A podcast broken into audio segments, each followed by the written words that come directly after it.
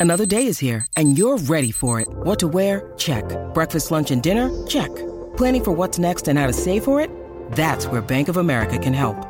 For your financial to-dos, Bank of America has experts ready to help get you closer to your goals. Get started at one of our local financial centers or 24-7 in our mobile banking app. Find a location near you at bankofamerica.com slash talk to us. What would you like the power to do? Mobile banking requires downloading the app and is only available for select devices. Message and data rates may apply. Bank of America and a member FDIC. When you need mealtime inspiration, it's worth shopping Kroger, where you'll find over 30,000 mouthwatering choices that excite your inner foodie. And no matter what tasty choice you make, you'll enjoy our everyday low prices, plus extra ways to save, like digital coupons worth over $600 each week. You can also save up to $1 off per gallon at the pump with fuel points. More savings and more inspiring flavors make shopping Kroger worth it every time. Kroger, fresh for everyone. Fuel restrictions apply. That cold case you're listening to? Nasty stuff. But you know what else is a crime? Missing even a moment of whatever you're doing to go on a drink run. Luckily, there's Drizly, the number one app for alcohol delivery. With Drizly, you can compare prices on the biggest selection of beer, wine, and spirits, then get them delivered in under 60 minutes. So download the Drizly app or go to drizly.com. That's D R I Z L Y.com today. A one, two, three, four. Thanks for listening to this podcast produced by Ditty TV. Visit DittyTV.com for more exclusive on demand content or download the official Ditty TV app from your App Store today. Welcome to Insights, everyone. Today we have the pleasure of presenting a conversation between Amy Wright and Yola, the six time Grammy nominee who recently made her acting debut in the Baz Luhrmann directed hit movie Elvis, in which Yola powerfully portrays Sister Rosetta Tharpe an elder of gospel music, and arguably the true originator of rock and roll. While she's been a singer since four years old, inspired by greats like Tina Turner and Mary J. Blige, this is Yola's first acting role. And what an incredible opportunity it was to be able to bring inspiration to a new generation of young black girls, to encourage them to pick up a guitar and to go after their dreams. We hope to see more acting from Yola in the very near future. But for now, Let's hear what she has to say about her journey to the silver screen. From Ditty TV, this is Insights. Well, we're gonna we're gonna talk about your role as Sister Rosetta Tharpe in the Elvis biopic, but before we get to that, I just wanted to say that the last time we really sort of caught up, except really recently, was when you were here in Memphis um, uh, at Memphis Record Pressing, and you saw "Stand for Myself" come off the press. And I just have to ask you, like, what was that experience like for you? We were in the moment, but now that you've had a year to reflect and sort of think about that, like, what was it like to see this amazing album come off the press like that? Um, I think uh, at the time, because I, I hadn't been to a pressing plant before, and so like the every part of it was this revelation, and so um, getting to see it kind of become flesh from ideas that you know were as early as like being born in 2013 like it felt like a really big part of my life that was kind of being committed to record you know both in the musical sense and in the historical sense. And so yeah that was like a really significant moment. It's funny when I look back on things, I don't tend to try and aggrandize them any more than the present of the situation. Only maybe because I feel like the truth resides in being present with things. Um, but I do remember how I felt and that sense of significance of having really fought for the identity of this record, for the genre fluidity of this record, for the narrative of this record. Um, having fought for people that can help me tell stories that relate to me because they have anything in common ostensibly. Um, you know, it took a lot to get the record made in the way I wanted it to be made. And so it felt like a triumph as well. In the last year, um, how has that been for you? You had a Grammy nomination and um, you're sort of riding that wave of the album. So, what has that been like for you? Yeah, correction. I had two Grammy nominations. Yes. And Two. And yeah, and uh, which was great. Like I'm fully aware, and let's make no bones about this, um, that it's easy to be in a place where you assume that because you've been recognized for the by the Recording Academy once, that you're going to be recognized again. And one of the things that I came to learn was that it's actually quite challenging to get repeat recognition. And no one really wants to name drop the people that got recognized for their debut and then snubbed for their follow up. And so because that's cold blooded and we don't do that to our, to anybody.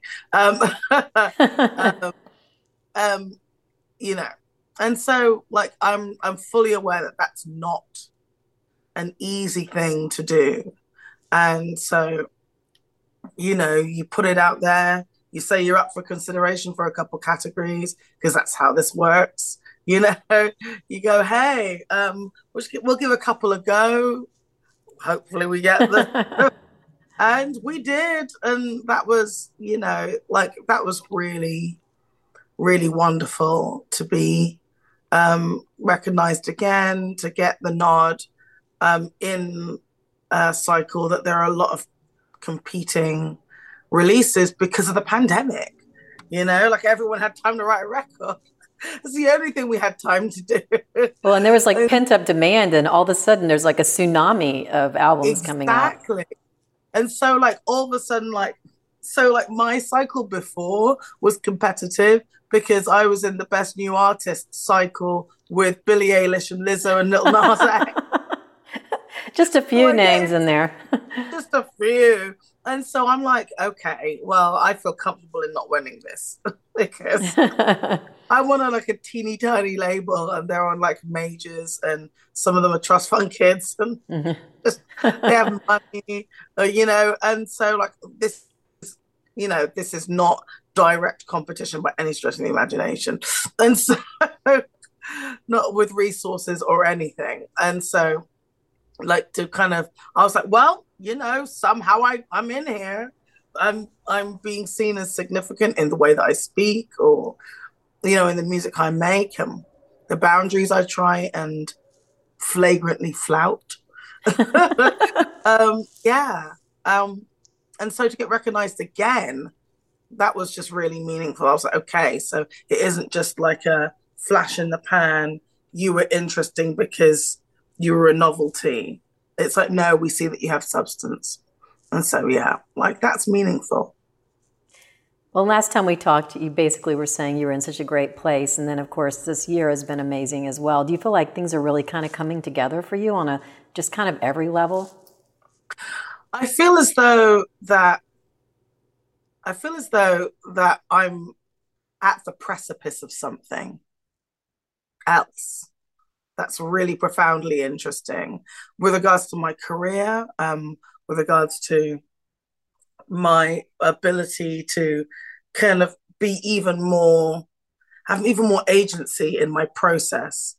Um, yeah, I feel like I'm really at the precipice of something there have been there are some really interesting new beginnings um, uh, afoot, and that's just like I've had some really amazing times, but I still feel like uh, like that's a drop of my potential, and that's exciting to feel like you're six Grammy nods deep, and that and recognized in so many other fields awarded in so many other fields.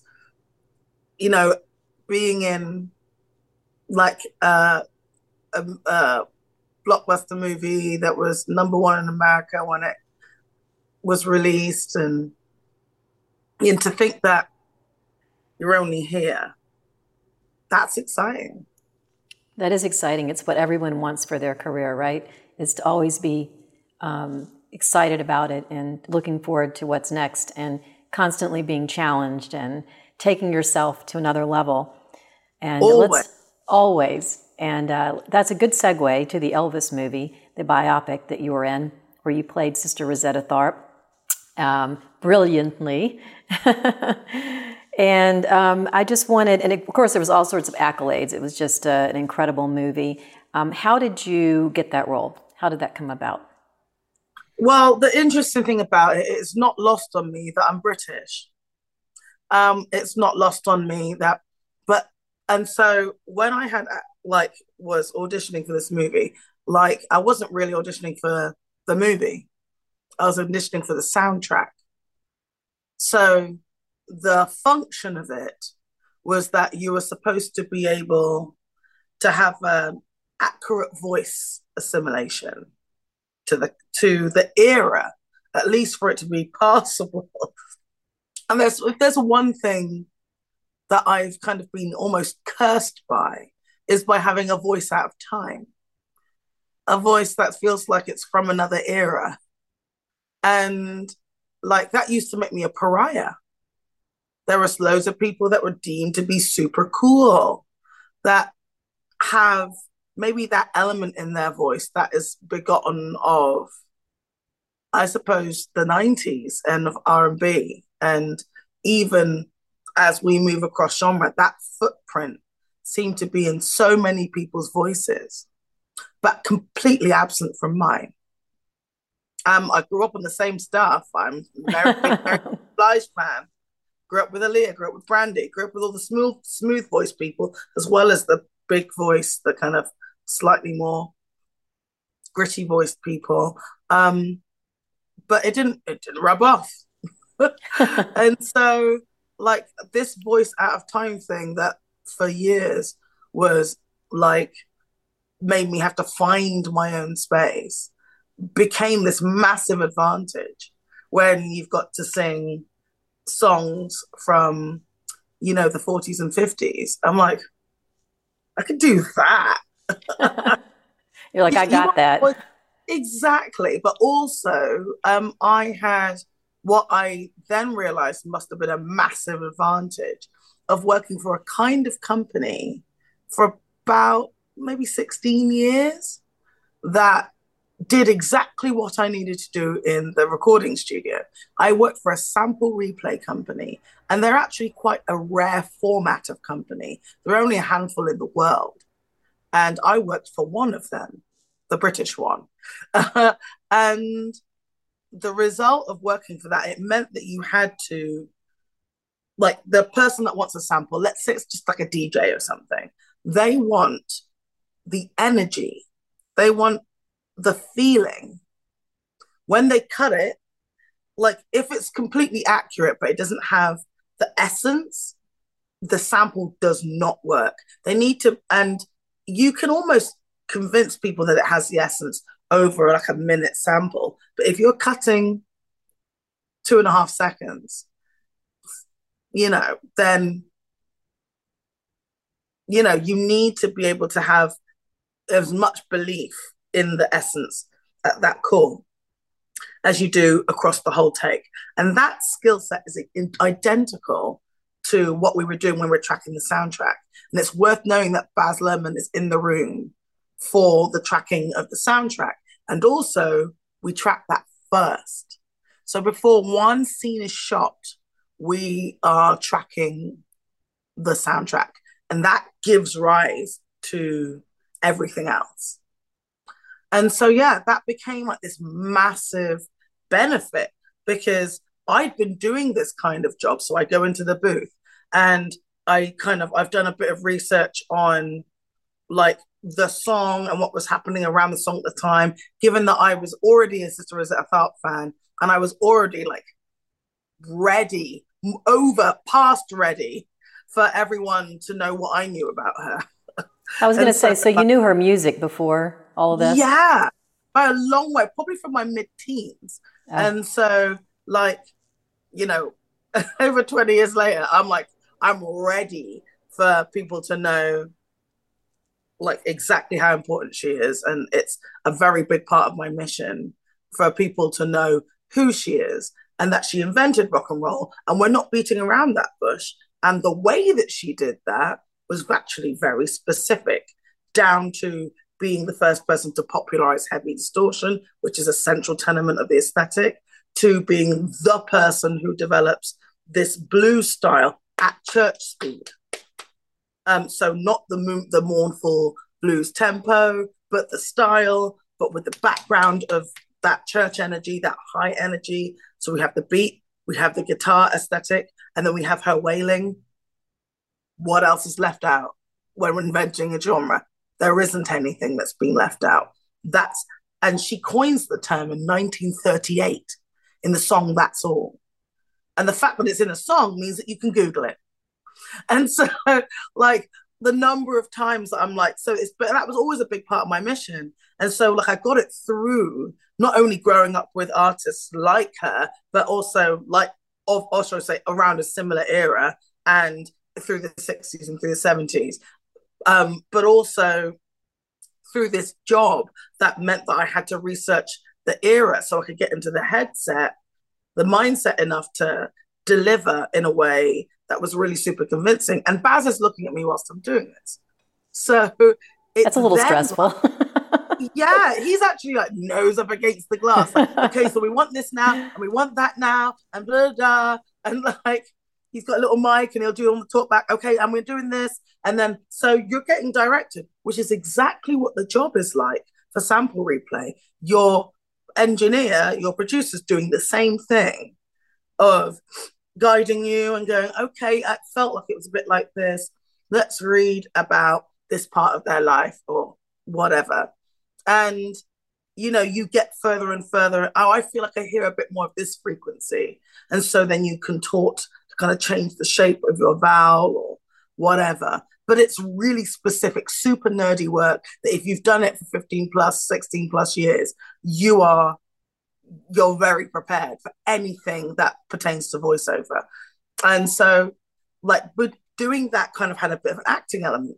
And I think Baz saw that. And that's really what got me the role.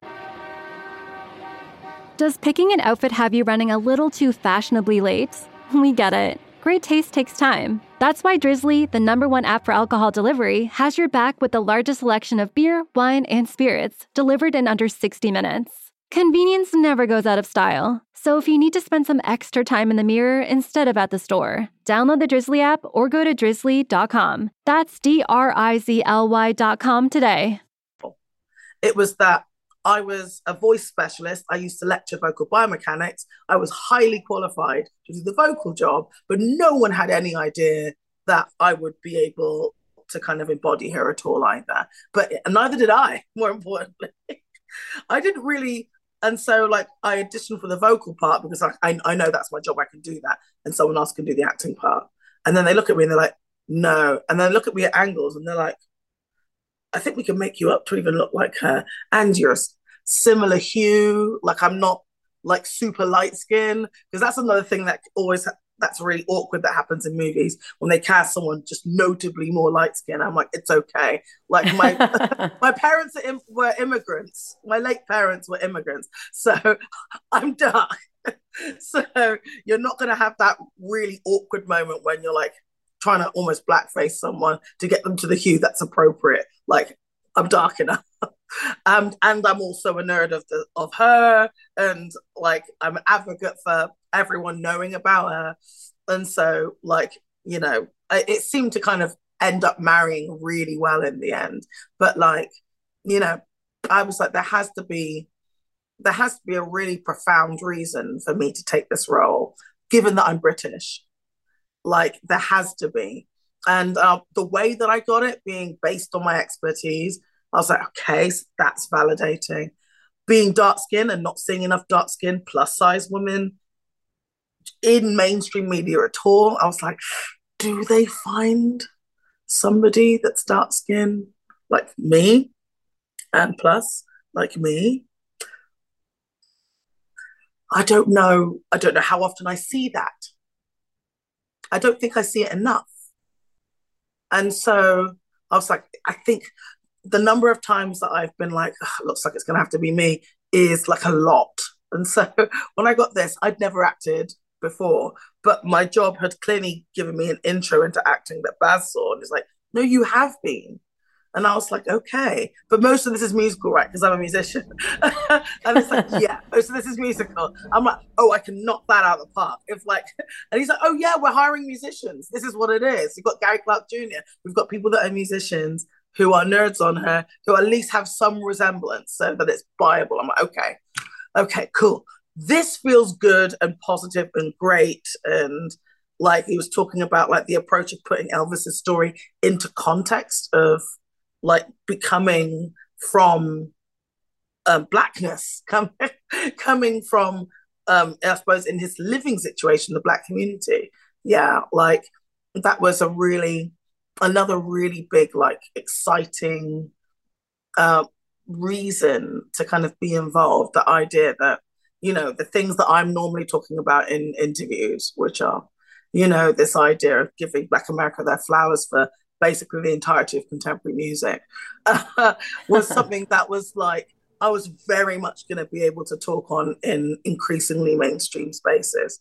And yeah, like I'm still doing it. It's still important to me. I'm not letting go of that kind of mission. But it all started with this soundtrack and like, you know, my my expertise qualifying qualifying me for that part. And then everything kind of snowballed out of that. I little did I know that I was secretly preparing doing this side hustle for 15 years. So what was it like being on set? you don't really know what it's going to be like. Like, for example, I think the most dramatic thing I can explain is the building of, like, I don't know, four odd blocks of Beale Street in Gold Coast, Australia. Um, like, when they're constructing sets, the function is for them to be believable. Again, people don't like being lied to. Even if you're watching sci-fi, people don't like being lied to. They like they don't want to have to suspend their disbelief too much. And so, like one of the things that was really notable from the efforts of CM, um, Catherine Martin, um, was was just sheer attention to detail. We're going to research the paint and make sure that the paint evokes the feeling of the era. We're going to do research and make sure it's the same. Um, like everything from the businesses that would have been on Beale Street, making sure that they're just overtly researched and the font that might have been used, the kind of t- um, all of these things, making sure that like when there were signs, they were accurate. When there was like business names that they're accurate. Also, just finding in Australia like a plethora of black extras because it's Beale Street and it's segregation. And so you're like, there's this isn't like you may find like a couple white people on Beale Street, but you're not going to find loads and loads and loads and loads because segregation's a whole thing. It's a legal thing at the time. And so, yeah, it became like, oh God, okay, so we have to find like all the African immigrants in Australia. There's not a great plethora of Black people in that country. And so it was like a real hunt. And so being on the set in this energy where all of these people who, these kids whose parents moved to Australia, um, and they haven't been in a room full of Black people before. Like the energy was the same energy that we were trying to create for Beale Street. That whole high, like, oh, look, we're all turned out, like, we're all looking great. We're all going to kind of see the most iconic music being created before our eyes.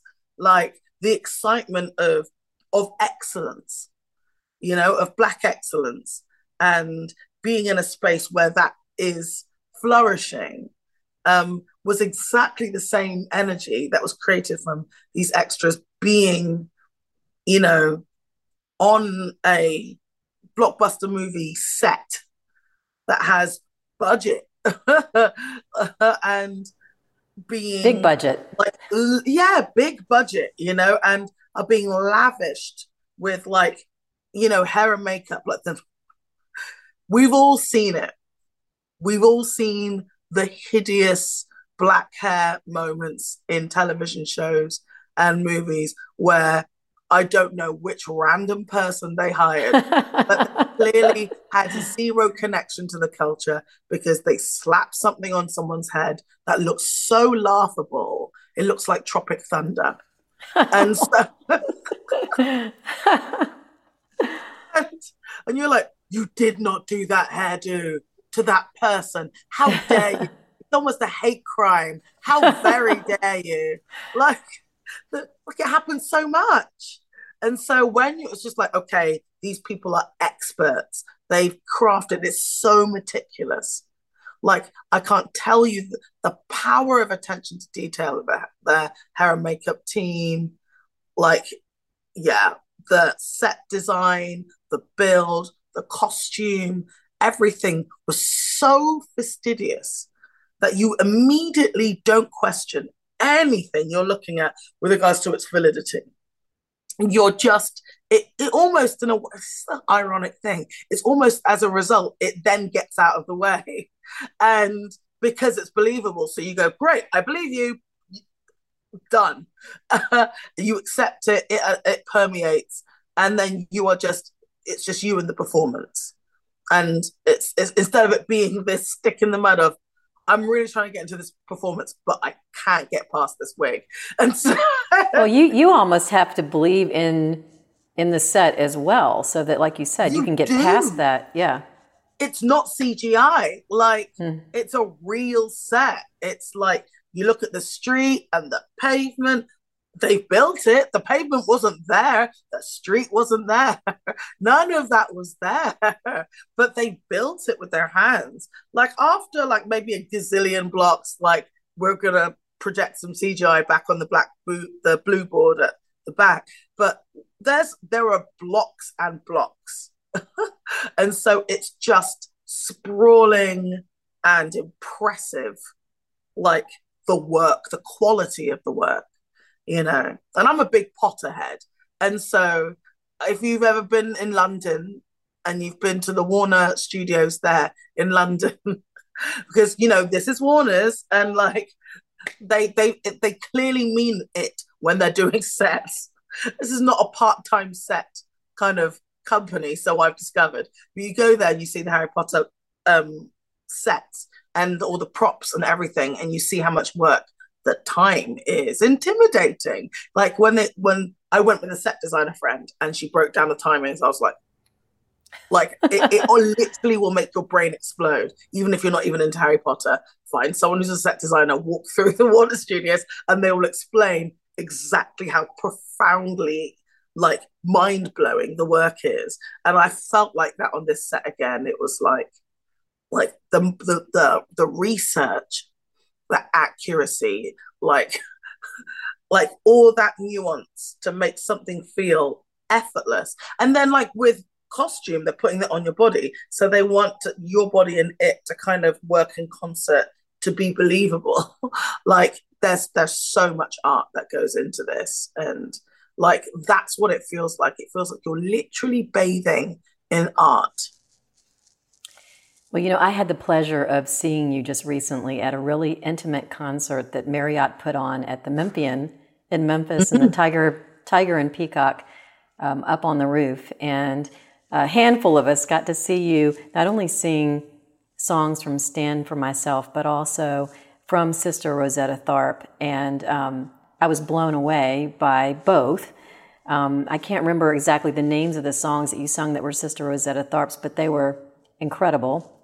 Um, what was it like to do a performance like that in front of such a, a, kind of a small group in that setting? I haven't done like a small gig like that in years. In That's what I was wondering. Yeah, I, I bet not. Like, look, maybe like the last time I did something that small was Tiny Desk, you know? and so it felt a bit like that in a way, that kind of creating a vibe in a small room like that. Um, but also like I really like to kind of just inform people about just this idea of legacy. And so every time I do something like that, it's an opportunity to speak to people who I can be relatively confident, don't know how important Sister Rosetta Tharpe is. And so, like, I get to, I have the privilege of being able to use my, oh, FYI, I used to be a lecturer um, in vocal biomechanics. And the result of that is that it becomes really like pleasurable to be able to play the songs of Sister Rosetta and to speak about her and her importance and to because of the movie i've done more research and to be able to just share that with everyone. Like performances are very much like a very much sharing discipline of the arts. And so yeah like doing a performance like that and being able to just share everything that you picked up whilst making this movie um, is like you know it's so highly motivating for me. The more people know like just that she discovered little richard for example. That's something i was i said and people were like oh i didn't know. I'm like you would have never had him. And if you didn't have him like you wouldn't have prince. And if you didn't have prince then maybe even bands like Parliament Funkadelic would have sounded different because they were the same era. They were definitely influencing each other. And obviously, Parliament were definitely influenced by rock and roll as well. And so that's two prongs. And then they've affected their era in the 70s, least of all, all the rock and roll from the 50s, 60s, and 70s. And so then you're like, but didn't hip hop sample from both in that time? I'm like, yeah, so that gets hit as well. And then you're like, but then aren't the people of nowadays really like reprising 90s aesthetic? Yes, they are. So your Childish Gambinos, your Beyonce's, a, a massive chasm is lost because of the sample era. Um, and so you think about what happens if we don't exalt the name of people like Sister Rosetta, is that we then don't get the things that come on from that. And if people don't know that they have ownership of rock and roll, then or or of any space that they inhabit that isn't conveniently in this narrow box that gets afforded to blackdom, um, then we don't we lose those stories. And we almost don't know what we lose but like I kind of phrase it as a man in the high castle situation. But instead of Nazis, it's like instead of the Nazis winning as opposed to losing, it's losing rock and roll and the sheer blast radius of the damage of that loss. And we don't know what we're losing. We don't know what money we're leaving on the table when we exclude the narrative of Black America. Um, like from a foundational standpoint.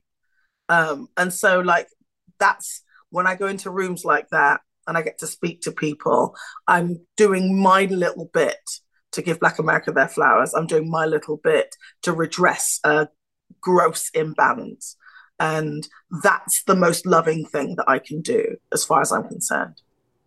Well, from the standpoint of someone who was in the audience, I felt like I walked out of there um, knowing so much more about Sister Rosetta Tharpe that it I, I came home and actually did more research myself just because yeah. I wasn't as familiar. And so uh, for that, I'm really appreciative of being there and listening to the story. And, um, and listen, I know we don't have any more time here, but I want to tell you that uh, I think you're um, definitely on that precipice of um, all sorts of amazing things. And, and we can't wait to be there along with that journey for you. And um, I'm so happy that you were able to join us today and talk about the movie and yourself and amazing music you're putting out there. So we wish you the best and we'll see you very soon, Yola.